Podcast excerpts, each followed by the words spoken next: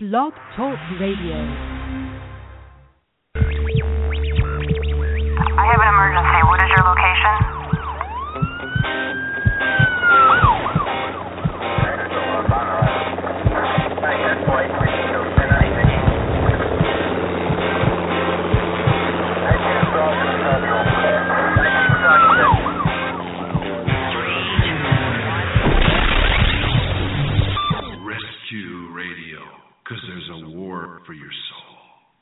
Amen. Indeed, there is. Hey, let's pray. Father God, thank you for getting us on the air today, Lord God. We thank you for defeating our enemy.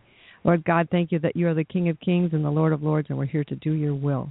We're here to be uh, brought up in the nurture, the following, the admonition of the Lord. And so we ask for giving us eyes today. Give us eyes to see, ears to hear, and a heart to receive the revelation of your love, your truth, your protection. I mean it, Lord, your love, your rest, that all is well with our soul. It is well with our soul. And as we uh, examine your word today, your heart in this matter of rest, there is a rest to the believer that you would give us that rest, Father God, because we are uh, afflicted, many uh, fretting, um, worrisome on every hand. And so today, Lord God, we declare your word back to you that no weapon formed against us will prosper, that no word said, no deed done, no action taken by the evil one or attempt to delay, hinder, harm, uh, uh, or bring us to, to naught or shame will prevail, for you are the Lord God. And you said in your word, all things work together for good to those who love God and are called according to his purpose. So, Father, we pray for each one who's listening, who will be listening, that you'll bless them today. And as they listen with a deep and holy and profound revelation of your love and your power, in Jesus' name, amen. Hey, good morning, honey. Well, good morning. Well, there's a war for our souls, and there's a war to just to get on the air today. Yeah, well, what do you expect? What do you expect? The on devil, the air, on the wire, whatever we're on. you here. know, the devil is just he's just always trying to do something, and you know that's just his job. So we don't get too excited about it. We did pray through it, and God got us here. Yes, yes. hey, Amen. we're He talking did. about a very interesting subject today, and um, I- in, in the midst of this crazy, anxious world. I mean, if you if you listen to the news at all, I mean, even just you know watch the television as you walk through the room or something, you're going to see everybody's up out uptight, out there, excited, worried, ner- nervous, or on the other hand, they're trying to just ignore, avoid, and escape their life, their world, because of the anxieties that are going on out there. Well, there's so many troublesome things going on in our world, in our nation. You know, you get on the internet, and if you get on even good, you know, get away from network uh, Yeah. stuff, cable stuff, and get on to uh, these reputable people that are giving the news behind the news, There's giving the- you yeah, more of I the know. truth. And I know. you know, and, and it's still it's it can be very very oppressive. You have to almost limit yourself to yeah, that's uh, it. how much intake you get there. Well, you know, and and you know that's one subject. Now we we talked about that subject. Oh, we're going to really talk about it because we're going to set it over on this on the side now, and we're going to talk about the in, internal rest, the rest that people uh, are seeking, the peace. Uh, and I think everybody's looking for that utopia, that kind of place where I can just kick back, relax, be okay. Some people think it's on a beach somewhere. Some people think it's in their La-Z-Boy with their favorite, you know, foods around them, watching their favorite whatever on TV. But really, the internal rest uh, and the and the uh, people being driven to find that rest have missed the point of the rest that already belongs to us as believers. Well, yes, we have that available to us, and and uh, with everything that's going on uh, in us, around us, families, pressures, work pressures, and everything, Mhm. God has a rest for us. Mhm. And so, uh, I want to read from Matthew chapter eleven, verses twenty-eight through thirty. These are the words of Jesus. He said, "Come to me, all you who labor and are heavy laden." and I will give you rest. Take my yoke upon you and learn from me, for I am gentle and lowly in heart, and you will find rest for your souls. For my yoke is easy and my burden is light. And uh, Hebrews chapter 4, verse 9 talks about there remains therefore a rest for Mhm. the people of God. Mhm. Now, the rest, by definition, here means a cessation Mhm. it means and it means a refreshment Mhm. so you're you're ceasing from stress and striving and Mhm. and you come into a place uh, in your heart, in your Mhm. spirit, in Mhm. your life of of rest and refreshment. Now that does not mean that you get to be just lazy Mhm. and lethargic. Well, I think we need to ask the questions of why would people, if Jesus has already said, "Come unto me," there's a rest for your souls, and and the Bible is just filled with all the constant commands, admonitions, encouragements to fear not, for I'm with you. Fear not, I will never leave you. I will never leave you alone. I have not uh, abandoned you. I have not left you orphans. All of these kinds of things that that God constantly comforts us with. And yet, what are the questions? Think about it. That Satan could raise up with inside in in our souls to create this debate, this uh, fear, this worry, this fretting. Um, what are the questions that he could raise up within the internal being of those who are already under um, the salvation, the promises of God, the, the the the Word of God, believing the Word of God? What are some of the questions that this enemy could raise that would cause people to fret? And these might not. You, you know what people do. What we do is we look for there's there's external problems and there's internal problems. Now, external problems. What would some of those be? Well, you know, these are kind of external and internal. A lot of the is- external issues, it's how we handle these external issues by what from base. It's based on what's going on inside of us, Right, right. and so and what in what's inside of us affects our external circumstances. Our external circumstances can affect what's on inside of us, and so so when when, when you talk about some of the, the burdens that people have, hmm uh, that make are- them weary. that make them weary. Uh, they're under uh, exhausting loads of fear. Work. Uh, so fear, just that's Fear of what? Satan Is a Fear- fear, well, fear of what what's going to happen. What's going to happen in the world? What's going to happen to me? What's going to happen to my kids? Mhm. What's going to happen at Well, here's uh, the deal. Yeah, right. Fear. Fear is the opposite of love. Perfect love casts out fear, and fear has torment. So when people are afraid of, like, let's just do external for a minute. Okay, fine. You know, money, uh, friends, family, people lost, people bickering, people divorcing, people getting sick, people um, not having enough money to pay their rent, people um, too tired. I mean, pressured at work, people uh, falsely accused at work, people losing um, their marriages, losing their reputations, being dogged around by every you know accusation from with without. So fear, perfect love, cast that out. So when we're taking on those burdens of you know making other people happy or making our world uh, controlling others so that we can be happy within or making you know whether it's a child trying to please a parent or a uh, an adult trying to please uh, a mate or whatever. When you're trying to take on all these jobs that are not our job because we're afraid the lie is if i don't do it then what? Stress says if i don't do it it's up to me. Why aren't you helping me i'm mad because you're not helping me so then we pull anger into the mix and burn up more energy. Right, right, and and there are also you know disappointments. You know, Mhm. for we sure. thought something that was we we made efforts to accomplish something and it didn't work out the way we thought so there's disappointments. And along with that can come you know frustrations anger. We get mad Yeah, about right. it we get mad at ourselves. We get mad at other people. We get Yeah. mad at god. And Uh, this surely takes away disturbs our rest. Oh sure and then you get into depression which is like just exhaustion and and, it, and it, you get into a place of lethargy and immobility Par- but paralysis that's not rest no no that's that's, That's dead like- that's death That's that's like death. But but know. can we go back to one of the things you said there about disappointments and things yeah, like that? disappointments. You know, I think a lot of the problems are that you know we try, which is from hell. We try to apply the word of God to our circumstances, and then we try to believe uh, or trust God. We try to do all those things to believe to receive uh, a solution to our problem. We we have a mind and an imagination. We think, well, if God would just do this and this and this, then it would all be taken care of. And so we believe for that, and then that doesn't happen.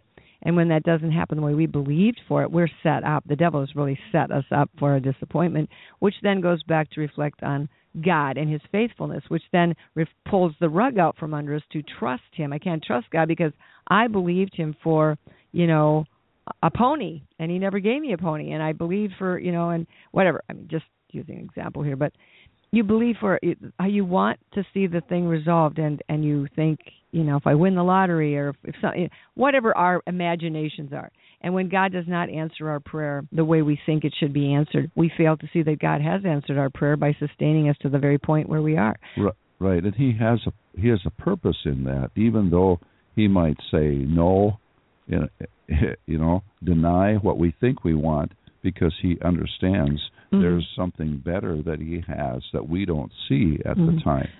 So there's a reason why God would say no, or why God would say, you know, yes, I'm going to answer this prayer. This is going to come, but it's not. This is not the right time. So well, there's I think, a whole there's a whole complex of uh, issues. Well, I think there's a bigger, deeper dynamic than all of that. God saying yes, God saying no, God saying wait. I don't think it's really that simple, really. I, I really believe that we have to put everything that we do, the air we breathe, the food we eat, the relationships we have, the words we think in our heads, all into the context of spiritual warfare.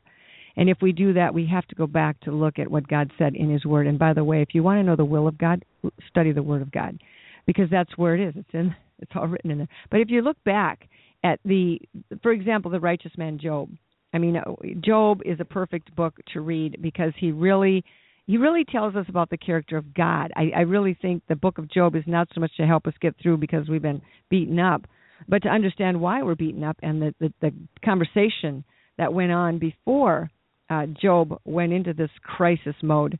And part of that was because the devil was God was blessing Job. He was saying yes, Job, yes, yes, yes, yes, yes to the flocks, the the, the, the servants, yes to the, the children, yes to the health, safety, yes, yes, yes, I love you, love you. And then what happened was there was uh did you hear that people? That was interesting. Um then what happened was the devil went before God and he tried to um uh, provoke God. Actually, I think that's the word the Bible uses. Provoke God to say no, to let Satan have a chance to test um, God's workmanship in Job. And so then um, God says, okay, but you cannot uh, touch his body. So God drew that line. Satan had to honor it, and he went to town. He went to work. He pulled out the whirlwind and tore on the house and killed the kids and sent the bandits and stole his cattle and everything else. And so what happened was that Job got to sit there and wonder what, what why is God mad at me? What's what did I do wrong? I mean, I've been so good, I've been so righteous and and then you know um he didn't break, he didn't crack. And but that wasn't the end of the story. He sat there, he was you know, cursed the day of his birth, didn't know why he was, you know, all this stuff was happening. But Satan wasn't able to crack him or, or cause Job to relinquish in his pursuit of God or righteousness. And that's what it's all about. Satan is trying to break our love affair, the go go between us and God in the love affair that God has with us. So we're involved in this spiritual warfare that is just, and this this is not just a a, a concept, uh, just not some just strange idea that we have to uh, in, endure. It's not just a, a theological word or something we throw out there. It's it's a reality. It's a truth that's going on all the time. But how you know there is a rest that God has for us in the midst of the most intense warfare. It's like it's like how how can that be? How can we have the rest of God in the midst by knowing of the most intense warfare that we face. Um, we can have that rest by knowing who God is. Hold on one second. By knowing the by knowing who God is. God is faithful. God is good. And Job in his deep heart knew that God could be trusted, that God would work it out that there was a real uh he didn't know there was a, a a challenge going on with God. He didn't know God had been challenged by Satan. And but Job just knew. See, that's where the rest comes from is in the midst of my trials and fiery trials and your trials and carrying one another's burdens and whatever else we do, we have to know that God is good. And I think when we say ask questions like, well, why did why why did God say no? Why didn't God answer? Why didn't God give me that? Why did God let my child die? Why why why? That is not the Holy Spirit in you asking you to ask that question. The Holy Spirit is in us, but the enemy is in us wanting to stir up discord and debate, to challenge the goodness of God. A lot of what goes on in our our lives is for Satan to cause doubt and discord about the goodness of God. And that is where we become wearisome because then once Satan sets up in your mind that there is no um you're on your own, once that happens, what we got to do is then is take on the responsibility of taking care of ourselves, and that opens the door to a protector demon, to a, a strong man, a familiar spirit who comes in into your mind as as yourself, as me, and begins to talk to you in the first person to give you counsel and strategies and whatnot to provide and protect and carry on your life yourself and kind of leave God over on the side because nobody knows how to control God or what God's going to do next, and so we can't trust that God is good and knows what He's doing. So the knowing of the knowing the goodness and faithfulness of God is really is like the bedrock that Mm-hmm. that of, of our lives that that that gives us that rest in the midst of uh, all these intense things that are going on around us and in us that are coming against us. There is a peace uh, that is that is with us uh, in the midst of all these things. That's exactly right, and I think what and the, so really the external confusion is just a, a, a situational attempt on the enemy's part to d- disturb us within and get us to crash within and and to cry out within and to actually take the devil's solutions to our problems. In, in uh, James, it talks about um, uh, God and, and the question of God tempting us. Does God tempt us? It says God tempts no man, um, nor can he be tempted. He's not tempted, but he is provoked. And the enemy constantly challenges God, and he hates God. He hates what God has done in and through us. He hates the call God has placed upon us as his children made in his image. So Satan is really wanting to corrupt the image of God in us. And to do that, what he has to do is convince us to vote for him, to vote to take the devil's solutions. And, and James says uh, in verse 114, chapter 1, verse 14, but each one is tempted when he is drawn away by his own desires and enticed. And when the desire is conceived, has conceived, it gives birth to sin, and sin, when it is fully grown, brings forth death. Now, here's the deal. So, what Satan does is he tempts us. He sets up the external circumstances, the disappointments, the bad history of God's let me down, da da da. Then he comes along, Satan comes along with his own solution. You know, you're going to have to take care of yourself. You're going to have to make your own plans. He doesn't really say X got out of it, but really that's what he's doing. Trust yourself. You know, believe in yourself. You get all these things out there. Oh, trust your heart, believe in yourself, da da da. And then what you do, the devil presents you with a solution in your thoughts, within your own mind and heart. And then you take that solution thinking it's you thinking it, and there you go. You've just taken the devil's solution, come into an agreement with him, and conceived sin and death. And so, really, now these these are, along with the thoughts that you've shared here, similar things that Satan can speak to us. Yeah. Okay, that might sound so good, and these are for the people that want to live right, want to Yep. follow God. To be I'm- aware, I'm, huh? just going to give you a, a quick list here, and then you can comment on them. Okay, uh, try harder, hmm get closer to God, get the sin out of my life, do it over, hmm get it right, obey the rules. hmm It's up to me. Yeah. Those those things. Oh my, this sounds so good. Sounds so Well, it sounds like spiritual and so pious. Yep. But it is so destructive to the rest that we would have in God. I mean, it makes Right. the rest impossible because it's just it's it's striving, it's stress, it's like never enough. That's another one. yeah, yeah. That sort Not good thing. enough, never it's enough. It's like my oh my, there's no possibility of if you're following those concepts, there's no possibility of you having that rest Yeah. until you just come to the Lord and Well, here's the thing: we well, until we it to come to the Lord, actually, the truth is we are with the Lord. But these these are all it, the, the comments you made. It's up to me, etc. These are all implying they're making you're making when you say these things. You turn them over in your mind. You try to figure them out. You try to set up a solution to your problem. Uh, take responsibility for your own righteousness. Try to keep yourself safe. do it over, etc. You know, Eh, all of these are implications. You're agreeing with implications that God has not got me. God has not finished the work. I still got stuff to do. It's up to me. And I know that when you follow, Jesus said, "Follow me" in, in uh, Matthew nine nine. When we follow, or was it Mark nine nine? One of the two. He said it both places. If you if you were to follow him, of course, there's an implication that you got to do something. You got to walk. Right. You got to get up. You got to do your life.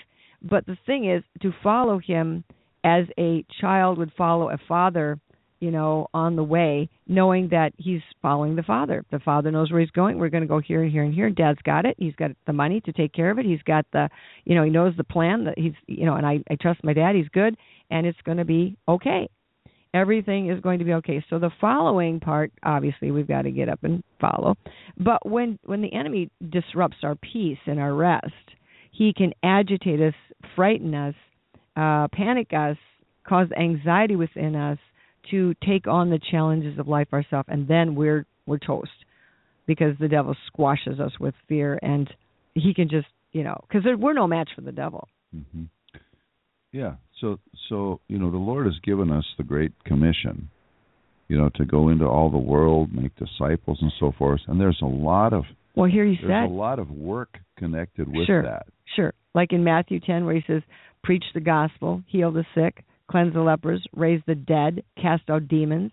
Freely you've received, freely give. That's all work. That's all doing stuff. But that's not doing the stuff most people are doing today. Most people are not doing any of that stuff, or very little of that stuff, or they're doing what it, what would look like that stuff, but it's really set up for a different motive and purpose, and and probably to build some big church somewhere or whatever. And so the, really there there might be some a lot of pesky details connected with healing the sick, raising the dead, cleansing the lepers, preaching the gospel. Uh, there there's there are details to sometimes that have to be worked out to carry out the Great to Commission. carry out Mhm. that. Mhm. But sometimes people get bogged down in the in the details or get distracted Or frightened. that. And basically, Right, when you know I can't heal anybody, right, Jesus is the healer. right. He we're we're, we're if we get to the point where we're seeing that the truth that we are simply vessels, we are channels, we are branches in the true vine hmm you know and so it, it's the life of christ that comes through and does this and that really what that what does that do it takes the pressure off Right. us Well, it's exactly. For example, you said pesky details.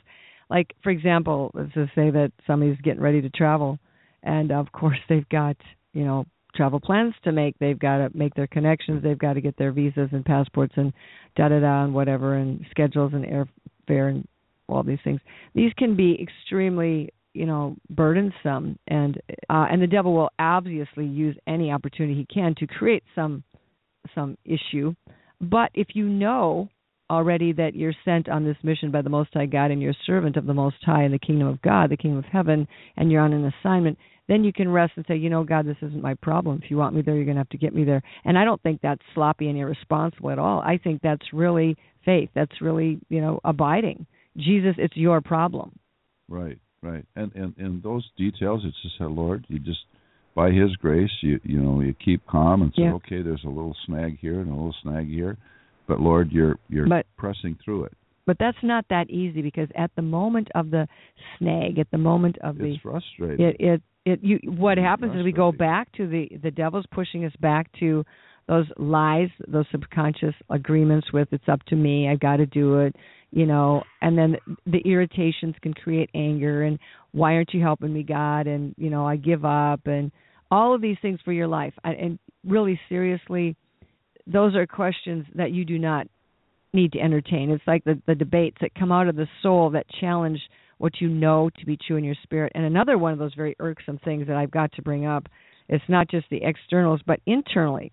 People can be very um, uh, set up by the enemy, especially the people who want to do the will of God and know the voice of God and follow God. There's a book written 200 years ago by a gal named Jessie Penn Lewis, and it's a difficult book to read, and I've never read the whole thing. But one thing she did say that I did read in the book, I didn't read the whole thing, was that in the last, it was, the name of the book is War on the Saints. And one of the things that she said that was very striking and very prophetic was in the last days, the people who would be the most likely to be deceived would be the people who were the most hungry for God. And that's exactly what has happened. The hungriest little fish in the in the in the lake is going the one that's near the fisherman is the one that's going to be the most first the, likely the first to get to, to get caught. Because they're hungry. They're looking for lunch. And in this scenario the people of God are looking for God. They're looking for God which assumes it's an implication that you got to go find him somewhere. He's hiding somewhere. or you've got to or that you don't really know the will of God. I think there's so many sermons preached on knowing the will of God or knowing the voice of God. And they they totally put the pressure back on us to discern the voice and the will of God. And most of us, I would say 99% of us, most of our lives, are actually taking the counsel of uh, spiritual impersonators, demonic spirits, angels of light within our minds and our hearts, our souls, that are impersonating us, giving us a fake, counterfeit voice of God, uh, presence of God, um, will of God, and and we are misled and don't know it because we don't know the Word of God. The voice of God, you know, it goes back to what we talk about so much in John chapter 10 My sheep know my voice. Mm-hmm. And it's like, say, a mother that is walking by the nursery and there's maybe 10 babies in there. She's at church walking by the nursery, and uh, all of a sudden, The baby's all cry. these- She knows her there's baby, maybe five babies crying. and she knows her baby. She But knows that her baby's cry. She knows it. You didn't have to train the mother and say, okay, now we're going to have a, a six week class on learning your your child's cry. here's the here's the flip of that analogy though the mother is god god knows our voice he knows our Yes. cry he Mhm. will always pick us out of a crowd he knows Yep. every heart every tear every but i as the baby in the nursery also know one thing. My mom's coming. She Mm-hmm. knows me. She loves me. She's going to come and get me. That's why i'm crying. If i wouldn't you know that's what i'm doing. I'm letting her know she needs to come get me out of the nursery for whatever reason. And so when we cry out to God, God knows our voice. He says, My sheep know my voice, but He also knows us. I believe that a lot of times these counterfeit voices are some super spiritual, counterfeiting, lying, mesmerizing demons that are dressing up a, a hook, baiting you to think that you're with God. And Jesus said, and I, I, I've got clients like this that struggle. To, you know, when I say to people, I say, well, well, what's the Lord doing? What's He saying? And I, they give me all kinds of information. I would never have time to do all this research, but there are people out there that they have looked into and followed, and books that have been written uh, about the formula for um, for you know knowing the will of God or knowing the voice of God or discerning the voices in your head. If you have voices talking in your head, I mean, yes, God has an audible voice, and you probably you probably heard it, or maybe will hear it, maybe one to a half a dozen times in your lifetime. That would be an audible voice. Most of the time it's a concept. It's a sense of you know what god is wanting and, and then you just know it. It's a concept that you know. You just know it and and it's not like you're hearing a voice or chatter or conversations in your head or demons who are playing your games in your head with you because you're listening because you're you they want to they want to get your attention they want to trick you and deceive you and to thinking i've got to know the voice of god is this the voice of god but jesus said this he said, By their fruits you shall know them. And, you know, people are trying to do self deliverance and cast out demons and but here's what the Bible says. It says, Take captive every thought, make it subject to the obedience of Christ. And that and, and he says in John, test the spirits. What that means is when you hear these things going in your head or you, you think these thoughts or you feel these feelings, you gotta just stop and say, Wait a minute, who said that? Who are you? Because you also you're the rightful lord of the house you and the holy spirit and so you've got the holy spirit in there and so by authority and by right you can you can check those others would be visiting or trespassing in your life and say who goes there? Where are you from? Right. And if you're hearing voices, it's not because you're you're crazy. crazy. no. You're losing your mind. It's because you're normal. because you're hearing Because voices. You hear, you're hearing voices. a lot of people hear voices. And so don't go get some don't go get some uh medications for because they call you a schizophrenic. Yeah. If you have a question we'd love to have you talk to us today. No no questions today. All right We're having a little technical difficulty, people, so you just have Okay, to listen. yeah, Keep your yeah. ears If you're on. listening right now. If Pray you- for us. so Push right through it. Yeah, but, but you said you go said ahead. about too about the Lord. You know, his uh, this might be an encouragement to someone that's listening right now. Psalm thirty four fifteen. The eyes of the Lord are on the righteous, and His ears are open to their cry. He hears your cry. And I just want to encourage you today. There's someone here listening right now. You just feel like you're desperate, and you figure, man, you know, does God really hear me? And Mhm. He's you're crying out to Him right now. He hears your cry. And That's he will- right. and He will He will answer. He's on the situation. He's taking care of it. He wants you to have peace. He wants you to have trust. He doesn't want you to freak out over it. Know, just know in your heart that he, he's he sees the whole situation. His ears are open to the cry. He's on the case. Mhm. He's Well, on the case. He's taking care of it. So, um, so don't despair.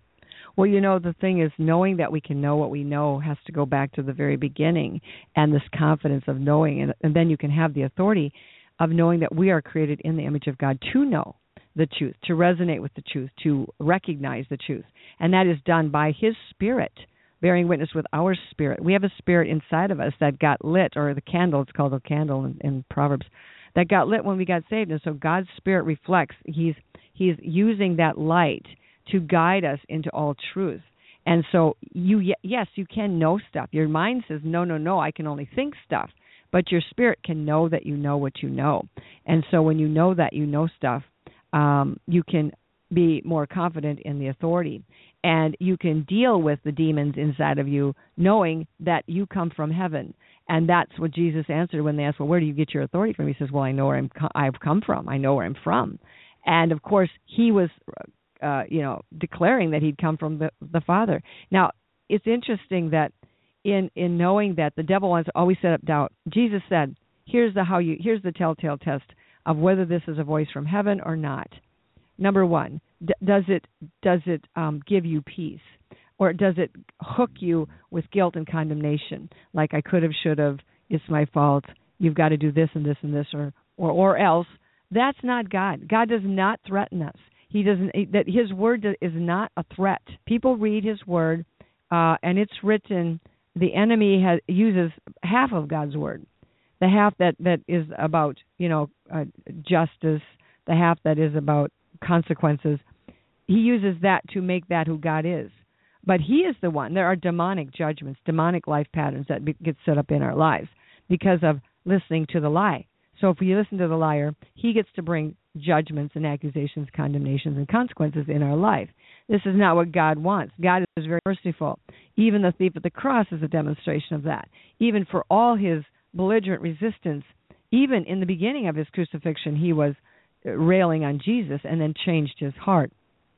And even at that point, you see, God was always for the man. He wasn't saying, well, you know, you've got 20 seconds left to breathe here, and you think you're going to make up in 20 seconds what you've done against me in 20 years? No way. See, this is our concept of God. Satan is trying to disrupt our concept of God and make him out to be a disinterested, uncaring, critical, harsh, judgmental. That's why you can't discern the voices in your head because you think God would be saying that. Jesus said, again, by their fruits you shall know them. You know, not everybody who says to me, Lord, Lord, not everybody who casts out a devil, not everybody who preaches behind a pulpit, not everybody who can do a sign and lying wonder. None of them. Jesus said there's those guys who are going to be coming along who can cast out demons, heal the sick, but they're doing it by psychic powers, demonic uh, healings, um, the spirits of demons, working magic, mystery, smoke and mirrors behind the scene. And because you don't know the Word of God, you're swept up, swallowed up into this thing. But the problem is, you don't check the fruit. At the end of the day, at the end of the day, are you walking with God and is there peace? Is there peace from the fear, the anxiety, or is there still uh, anxiety and, and concern or fear or disconcerting thoughts? I mean, obviously the devil will he can try 24 hours a day to bring these discouraging thoughts. But what is the peace and the rest? It says there's a rest of the believer. So the two fruits of walking with Christ are peace and rest. So there's a fulfillment of that um, of, the the fourth commandment. Remember the Sabbath day to keep it holy. uh, Psalm or Exodus twenty three twelve. It says, Six days you shall do your work, and on the seventh day you shall rest, that your ox and your donkey may rest, and the son of your female servant and the stranger may be refreshed. So there there is the uh, the rest that Mhm. God has fulfilled through Jesus Christ. The finished work. It- yeah. It's a finished work on, on the on the cross. It is finished. It is complete. It is done, paid in full. Right, paid in full. But paid see the thing. full. Okay, But- can I but Let, let's. can I just finish what you started? Go ahead. Because I got a good Wow, thought on that's what, you I just said. wanting you to do. no, I just got to say this, and then you can go on to the next thing. Um, so, so here we have the commandment, the fourth commandment, you know, to rest, because God wants us to be refreshed, and He wants us to be renewed, because He knows it's very stressful down here. So, what does Satan do? We see in the New Testament, Jesus is constantly this commandment basically is constantly thrown in His face with, you know, why are disciples uh, chewing, uh, slipping, uh, harvesting grain on the Sabbath because they're they're going through the grain fields, just walking along, grabbing a little, grabbing a handful of snack. Yeah. Here and there. and he says um and so then and then they were they were going to uh, accuse him of healing on the sabbath uh, interpreting that as work and jesus says in matthew 12 you see how this what god intended for a rest and refreshment Got the- perverted. through the law through the the in, inappropriate um, uh, carrying out of man's traditions and man's interpretation through the demons who didn't help them they got to the place where it was a sin for Jesus or anybody else to heal on the Sabbath. Or but they could still pluck an oxen out of a pit on a Sabbath or water a donkey. Now, how double standard do we get here? You can do something nice for a donkey that's fallen in a pit, but you cannot heal a human being who's been 18, 20, 30, 40, how many years um, burdened with sin and despair. So the law had been totally, the commandment had been totally taken out of context, and Jesus just slammed it, bless his heart, slammed it right back in their face when he said this. He says, um, Have you not known what this means? I desire mercy and not sacrifice, if you would have known what this means, which implies they didn't. I desire mercy and not sacrifice.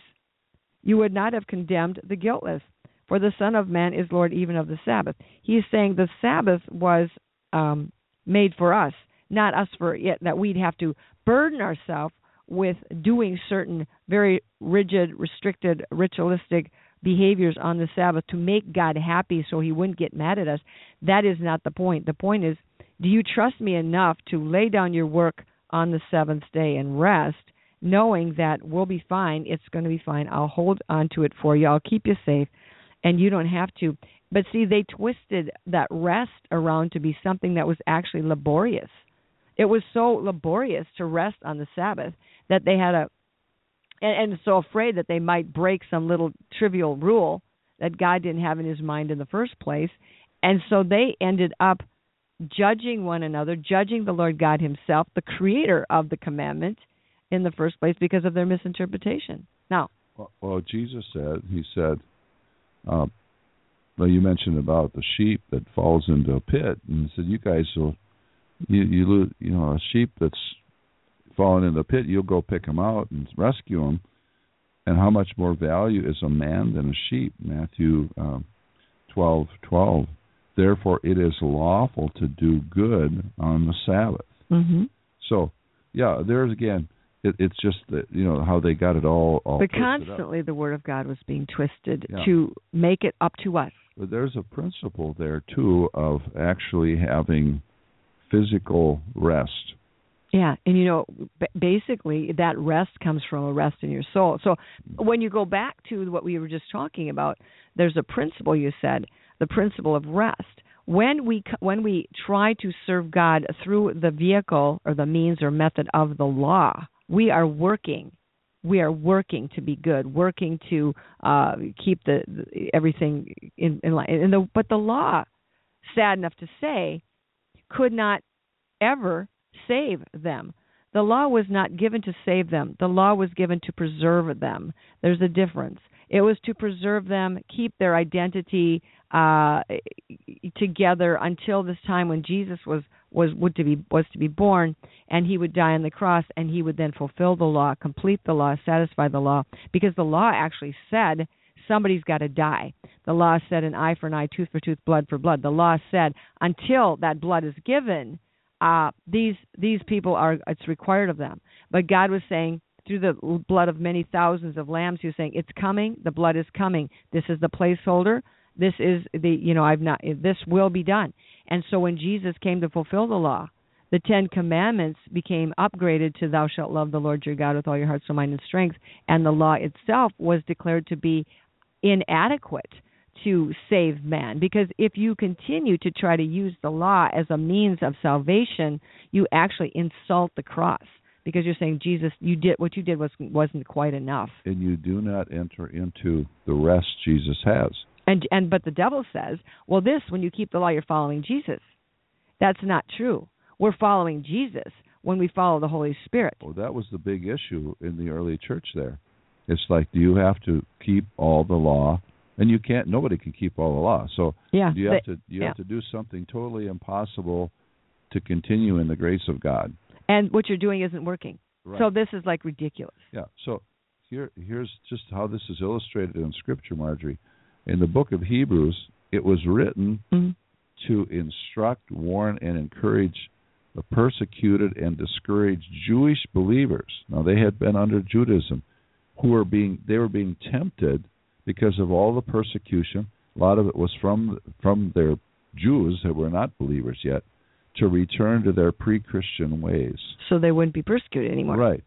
So so here in the warnings that come through all through the book of Hebrews, they are they they uh, whoever wrote the book of Hebrews, I know the Holy Spirit did, and some mm-hmm. people think it's the Apostle Paul. Some people think not sure who it is, but they are repeatedly warned not to be like Israel of old. Mm-hmm. So they say, okay, now look back.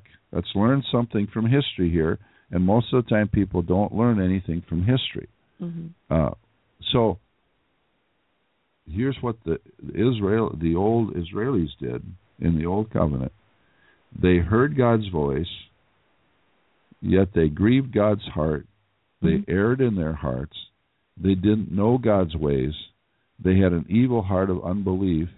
They departed from the living God, and they became hardened by this deceitfulness of sin and did not enter into his rest. Because they lost the true meaning and spirit of the law which God had given to them, which was they didn't understand um, that it was given for their pr- preservation, for their protection.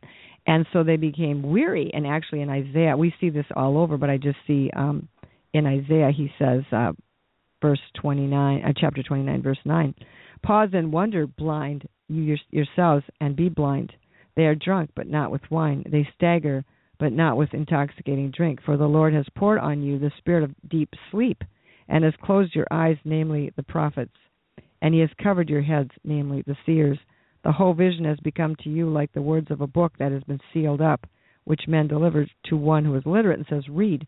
So they're saying what they they they lost it. They didn't get. They didn't understand. They weren't able to discern or hear, uh, or because a deep sleep, a spirit of stupor had come upon them. And why you say, well, why would God do that?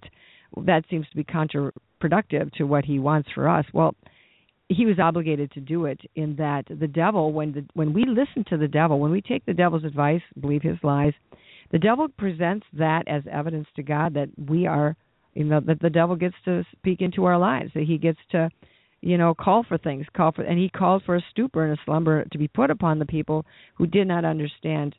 And because god plays fair he is obligated then to um well obligated god of course is going to fix everything in the end and he is good and you know prove himself and stand behind his workmanship in us. But at, for the time being the devil, uh, you know, went. Well, what you can say, go back to the beginning. Well, why did God give Adam and Eve in the garden and hold the whole thing to the devil? Well, simply because Adam and Eve chose to open the door to the eating of the fruit, which God said, don't do that. But when they did that, that was not just a little bite of a piece of fruit. That was opening the whole thing up and turning it all mm-hmm. over to the devil. You see what a big deal came from a little deal, from what they thought was just no big deal. It looks good, it'll make me wise.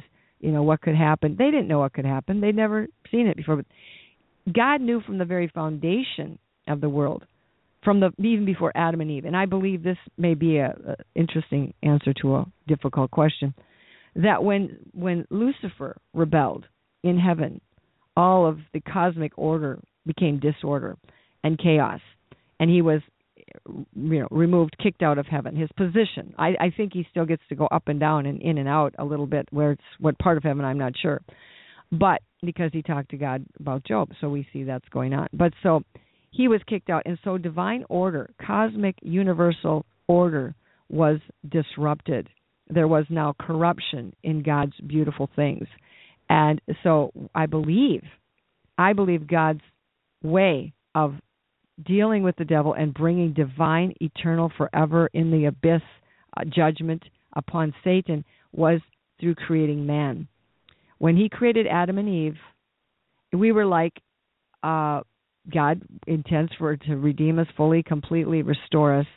But because the devil had to be judged, and God had nothing he could judge him with, because the devil hadn't done anything wrong except what he had done, and God has to have a case, a crime to to judge, and God couldn't take himself to court and say, "Well, I'm going to judge the devil because the devil's hurt me and messed up heaven." So God created Adam and Eve, and when He created Adam and Eve and put them innocent and vulnerable, very super unbelievably vulnerable. Why would God make us so weak? So, I mean, I'm not saying, I mean, we're weaker than they were. They were pretty intelligent, uh, very brilliant actually, and strong, I'm sure, and lived a long time and had good health and da da da. But um so we're little, you know, so so Adam and Eve got tricked. God knew that was going to happen. He knew it, and why did he do it then? Why did he even make them? Because he wants divine order to be restored and justice and truth. And in the in the midst of all of it, he gets a family out of it. He gets a loving, uh, glorious uh, opportunity to bless uh, his children to have children to um, uh, create uh, children made in his image. It was it was a it was a you know uh, not really a risk, but it, he was willing to to go through the hassle. And so when Adam and Eve got crushed and tricked by Satan, now God has every right in the world to bring Satan to judgment under one condition.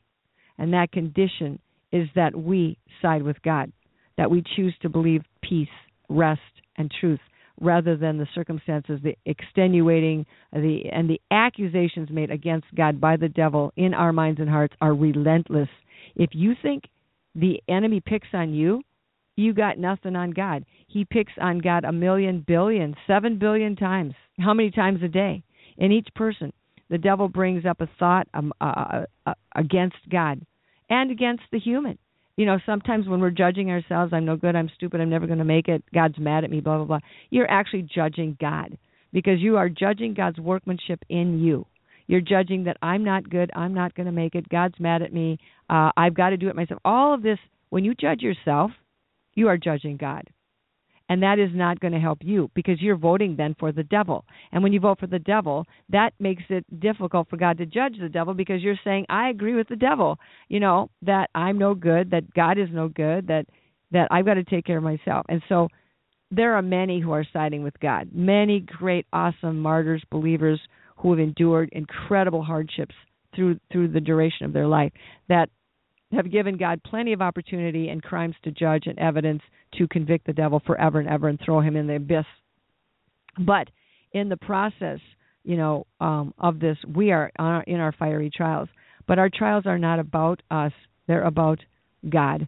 They're about His faithfulness and knowing that you know what you know. You must know. It says in the last days, Daniel said, "Those who know their God would do exploits."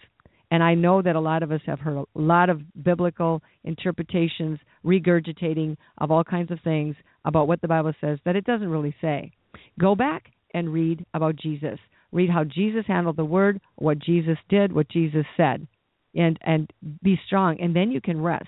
You know, I mean, there are specifics we could talk about, like you know, people waking up with terror and fear and anxiety and having nightmares and and is this dream from God and and trying to figure out what God's doing.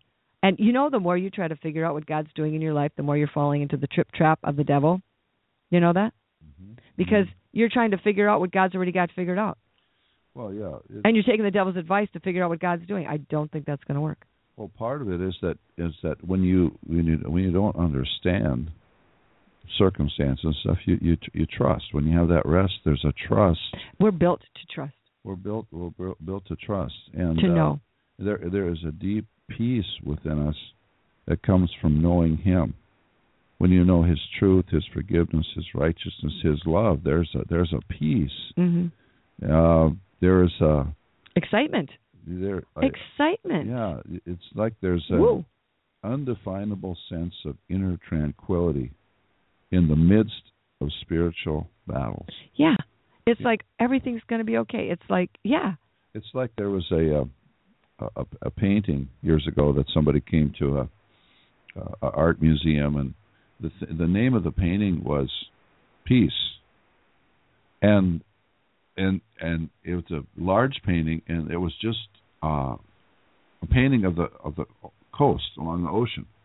And there were the rocks and the raging waves and the wind was blowing and things were flying through the air on this painting and it's like the guy first looks at it and he says peace that's that's the wrong Mhm. name for this painting Mhm. but then the person that was with him said look closer Mhm. and in the midst of it there was underneath this little ledge there was a little bird tucked in that little ledge just just hanging out in there Mhm. and and that's really kind of like the way we are Yes. called to be Amen. uh, uh, there's peace. There's peace in the midst of uh, disappointment, suffering, and right. and trust that there God has a plan, has a purpose. That's right. Uh, trust His word, and not in our thoughts or feelings or Mhm, circumstances.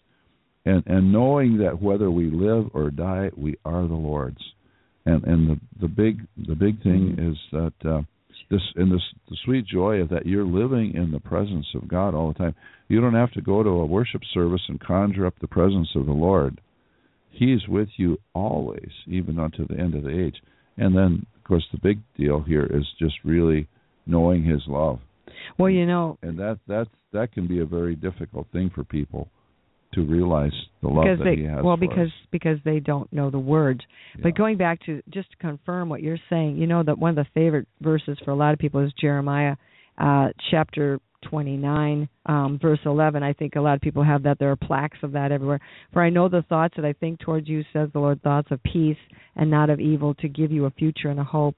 Then you will call upon me and go and pray to me, and I will listen to you, and you will seek me and find me when you search for me with all your heart. But you know why he said this? In Jeremiah 29, God is telling Jeremiah, you know what? They're at this point in the in Jeremiah, they're they're going into exile. They've lost their country. They have become fugitives. They've become refugees. They've been carried away into Babylon. The kings have been killed, lost their their dynasty, so to speak.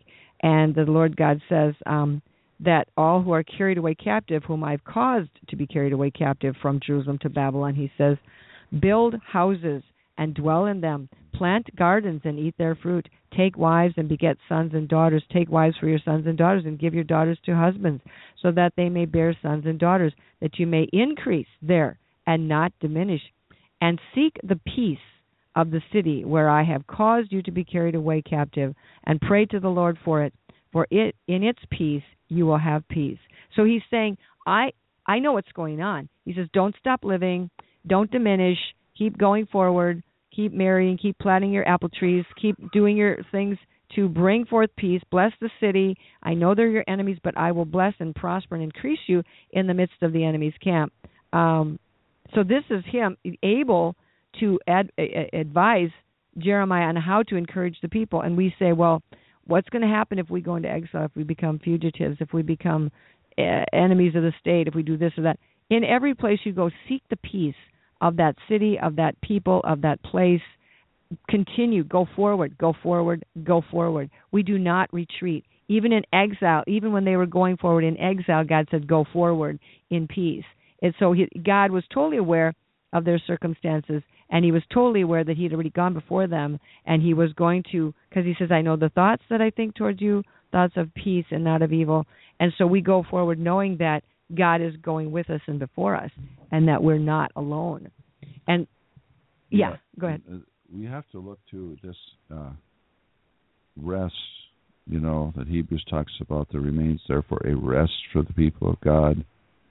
For That uh, includes Hebrews- good sleep at night. Oh yeah, He gives His beloved sleep. hmm And uh, uh, Hebrews four ten, for he who has entered his rest has also himself uh, ceased from his works as God did from His. And we, I think that means that we aren't trying to do things ourselves anymore, or do things for ourselves, or doing things to preserve our life. When we, when God says, "Go forward, by, you know, plant gardens, eat the fruit of it," da da da da. He's he's saying use the things, but you know this is not your final resting place. This- You're not home yet. You know you are still. We're still in transit. We're still um, on the sojourn, on the journey, and so to bring uh, that place of peace with us, you know, carry the peace of God with us wherever we go, uh, knowing that it, all things work together for good, knowing that we're loved, and being anxious for nothing, but in everything by prayer and supplication with thanksgiving. That's it. Being thankful. You know, I think you know. Can we be grateful today? What can you be grateful for today that reflects your peace, the joy in your heart, the confidence in your heart? That no matter what's going on out there in the world, you know, whatever, you know, it's all most of it's rumors anyway, and most of it's uh, it's a a plot to get you to be anxious. So, you know, what is what can you be grateful for today? What can you demonstrate a Thanksgiving, making our requests known with Thanksgiving? Can you be thankful today that you were able to have a hot shower instead of a cold shower or no shower? Can you be thankful today that you could put peanut butter on your toast instead of dry bread or no bread? Can you be thankful today that you know your car started rather than it didn't start and now you've got to go get your starter fixed? Can you be mm-hmm. thankful today that you know you have breath to breathe and your lungs work well? You can both inhale and exhale. Can you be thankful today for just yes, of course we can. Think on whatsoever things pure, lovely, honest, just, and of good report. And if there's you know you know that's what we want to. That's our energy spent well. and we have to look at the character of Jesus. In Matthew eleven twenty eight, he says, "Take my yoke upon you, you know, and learn of from me, for I am gentle and lowly in heart, and you will find rest for your souls. For my yoke is easy and my burden is light." Yeah. I want to I want to just contrast a couple of teachers that I had in school. First time I went to college. Oh, Yeah. uh, there was freshman English. Okay, we had Mr. Howell, who was harsh and oppressive. You would feel he was intimidating. You you you sat in his class in fear and trembling because he was going to point you out. He was going to criticize you for something you did wrong. The next semester, the next quarter, was Mr. Marsden. He was kind. He was gentle. I got better grades. I learned more because his yoke was easy. hmm His burden was like. And so, that's Jesus, isn't so it? Jesus, the rest Mhm. Jesus gives us is freedom from endless self efforts of trying to do things just right in order to please others, please yourself, and please God. It's not a day of rest, but a life of rest. Mhm. It's not freedom from from spiritual warfare, but rest in the battles. yeah. And it's deliverance or freedom from fear, guilt, shame, depression, bitterness, and regret. Jesus has this for every one of us. Jesus, He's got it. Amen. Well, we want to thank you all for listening today, and we're going to pray in- a minute. But just before we do that, I want to make two quick announcements. For a lot of you, this you know goes this hour is helpful, and we're glad. You can let us know if you want to. Uh, but also that you can go to the websites liferecovery.com and get more information. There's the radio shows are there, uh, rescue radio shows are there, the blogs are there, and also the invitation to our newest or uh, next conference on the 30th, Saturday the 30th of uh, January, and it's going to be at the Holiday Inn in Minneapolis, uh, Rogers area, Rogers uh, Holiday Inn, uh, 10 o'clock on Saturday, January 30th. It is free, open to the public, but you it's best that you register because right now it's getting um, close to I think overloaded, and that's good. And so we want to invite you to come and check out our stuff, the books, the websites, the blogs. There's so much, and there's so much good stuff out there. Um, the and the other thing we want to we want to do. Oh yeah, there's also True Light Church. Jerry, you want to tell them quick about the website? Yeah, True Light Church. Uh, we we meet at the Holiday Inn in Rogers, uh, 10 a.m. Uh, every Sunday. So hmm And that's the website is uh, True Light, L I G H T, churchmn dot org if you want more info on that. And let's go with thank you, Jesus, for your super awesome goodness towards us. Give peace to each one who's listened. Take away the troubles of their hearts. Show them the lies that they've been believing, the enemy they've been entertaining, and cause them, Lord, to take captive every thought by the power of your Holy Spirit and rest in the fact that it is finished and you've paid the debt in full. Amen. God bless you all. Have a great day.